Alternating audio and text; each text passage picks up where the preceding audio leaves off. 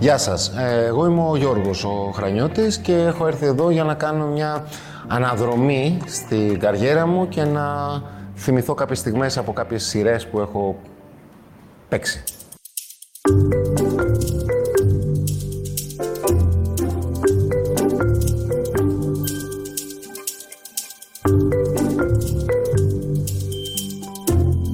Ε, το πρώτο μου σύριαλ ήμουνα πάρα πολύ κακός. Το θυμάμαι γιατί με είχα συγκρίνει με τον Γιώργο τον Πυρπασόπουλο, το κολλητό μου, που παίζαμε μαζί. Και εκεί γίναμε κολλητοί. Κοίτα να ξέρεις, ειλικρινά, ε.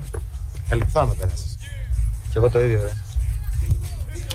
Ήταν η πρώτη φορά που με αναγνώρισαν στον δρόμο. Ίσως το πρώτο μου αυτόγραφο πρέπει να ήταν το 1994 στον δρόμο. Και το, το ζούσα, το ζούσα κανονικά. Θυμάμαι την Τζέννη την Παλατσινού να έχει έρθει σε δοκιμαστικό και είχα αγχωθεί ακόμα περισσότερο. Την Τζέννη την ήξερα και κάπως αισθάνθηκα ότι τι δουλειά έχω εγώ εδώ πέρα με αυτούς τους διάσημους. Μου είχαν πει να κουρευτώ, δεν υπάκουσα, είχα μαλλιά ως εδώ κάτω. Και μάλιστα, έτσι πολύ σημαντική λεπτομέρεια, η πρώτη πρώτη πρώτη μου σκηνή στη ζωή μου ήταν ε, ένα, είχα μια ερωτική σκηνή, έπρεπε να φιληθώ. Και προσπαθούσα να εξηγήσω σε όλους ότι μην μου το κάνετε αυτό, είναι το πρώτο μου γύρισμα και μην με βάζετε να φιληθώ από το πρώτο μου γύρισμα, είμαι παρθένος ουσιαστικά. Να εκτιμήσετε το σινεμά των μεγάλων δανών σκηνοθετών όπως του Βάρντεμπεργκ ή του Λάσον Τρίερ. Α, αλλά αυτός ο Τρίερ. Ναι, 1998 είχα κάνει το Στάθη, τον αρχιτέκτονα. Ε, εκεί είχα περάσει πάρα πολύ καλά. Η Ελένη Ράντου έτσι με έχει βοηθήσει αρκετά.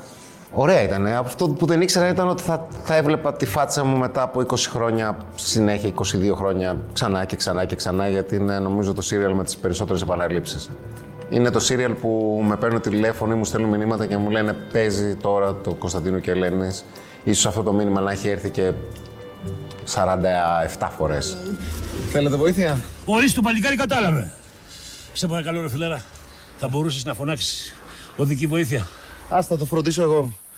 Ελπίζω μόνο το αυτοκίνητο να είναι δικό σας και να μην είναι κλεμμένο, έτσι. Για μια γυναίκα και ένα αυτοκίνητο. Ε, είχα κάνει κάτι πιο πριν με το Μανούσο, το Αθώος Ένοχος. Είχα κάνει δύο-τρία επεισόδια και είχαν πάει πολύ καλά. Είχαμε πολύ ωραία συνεργασία.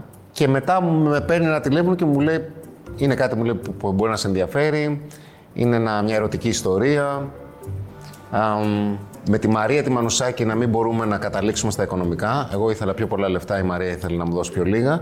Ε, πήγαμε να τους είπα ότι θα τους κάνω το τραπέζι στη Μαρία και στο Μανούσο, υπολογίζοντας ότι αν πιούμε ένα-δύο μπουκάλια κρασί θα χαλαρώσει η ατμόσφαιρα και θα πάρω τα χρήματα που θέλω και το έκανα.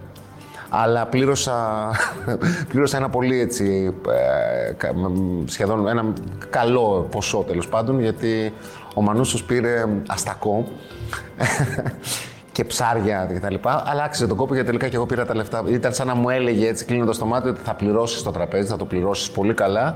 Και αν είσαι καλό παιδί, θα πάρεις τα χρήματα που θέλεις. Αχ, Θεέ μου, τι κάνω; Σαν τη μου, τη φοφόησε. Να!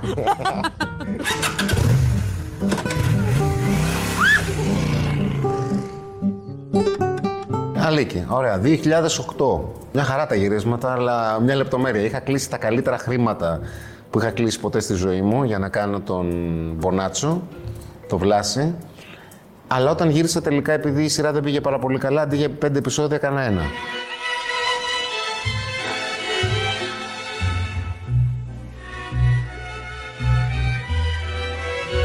Δεν πέρασα καθόλου καλά στο Dancing with the Stars.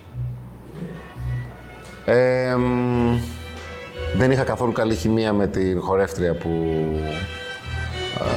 με βοηθούσε, αλλά καθόλου. Και πόσο νομίζω έμεινα δύο-τρία επεισόδια. Ε, όχι, όχι, όχι, όχι, δεν είχα περάσει καθόλου καλά.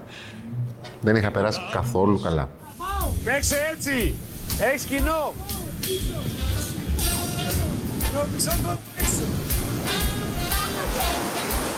2017 Survivor. Δεν μπορώ να κάτσω να μιλήσω καμιά ώρα τώρα για το Survivor. Δεν θα ξεχάσω ότι έτρωγα το βούτυρο με τα δάχτυλα, είχε τελειώσει το ψωμί, δεν μας δίναν άλλο και έτρωγα βούτυρο γιατί αισθανόμουν σαν καμίλα που πρέπει να αποθηκεύσει όχι νερό αλλά τροφή για να μπορέσει να ανταπεξέλθει. Κάποια τσιγάρα που καπνίζαμε με τον Τάνο κρυφά Ήταν πολύ ωραίες στιγμές αυτές που πηγαίναμε στη ζούγκλα για να μπορέσουμε να καπνίσουμε. Α- Αν πρέπει να επιλέξω μία στιγμή, θα επιλέξω αυτή που χάθηκα μέσα στο δάσος. Βγήκα 4-5 φορές εκτός ορίων για να φέρω φαγητά στα παιδιά. Δεν είναι ευχάριστη ανάμνηση. Είναι, είναι, είναι ίσως είναι η φο- η στιγμή που φοβήθηκα περισσότερο στη ζωή μου και που σκεφτόμουν τη μάνα μου που μου έλεγε ότι παιδάκι μου είσαι τρελό. Μια φράση που την έχει πει πολλές φορές στη ζωή της. Αλλά εκεί κατάλαβα ότι έχει δίκιο και ότι αυτή η τρέλα μάλλον μπορού- θα μπορούσε να μου στοιχήσει και τη ζωή. Ε, χάθηκα νύχτα μέσα στο δάσος, χωρίς μονοπάτι κρυφά, έχοντας φύγει από το παιχνίδι. Ε, οι reporters με ψάχνανε και εγώ εί- ε, ήξερα ότι αν με δαγκώσει ένα φίδι εκείνη τη στιγμή ή οτιδήποτε θα, θα πεθάνω. Θα πεθάνω σαν το σκυλί στα μπέλ και δεν ήθελα καθόλου. Τέλος πάντων, διορθώθηκαν όλα και τελικά πήγα το φαγητό πίσω, βρήκα, ένα μονο, βρήκα το μονοπάτι, δεν ξέρω πώς. Μπήκα μέσα, άφησα τα φαγητά και δεν μπορούσα να φάω από την ένταση. Τα μοίρασα σε όλους δηλαδή, αλλά εγώ δεν έφαγα γιατί ήμουνα τόσο φορτισμένος που δεν μπορούσα να σκεφτώ το φαγητό, δηλαδή είχε περάσει όλο αυτό. Got the message that I've gotta be the wild one. Your face sounds familiar. Τι ωραία που ήταν. Δεν, δεν, δεν- ε, ε, ε, πολύ ωραία. Πάρα πολύ ωραία, αλλά δυστυχώς κόπηκε. Ε, ευχαριστώ πολύ.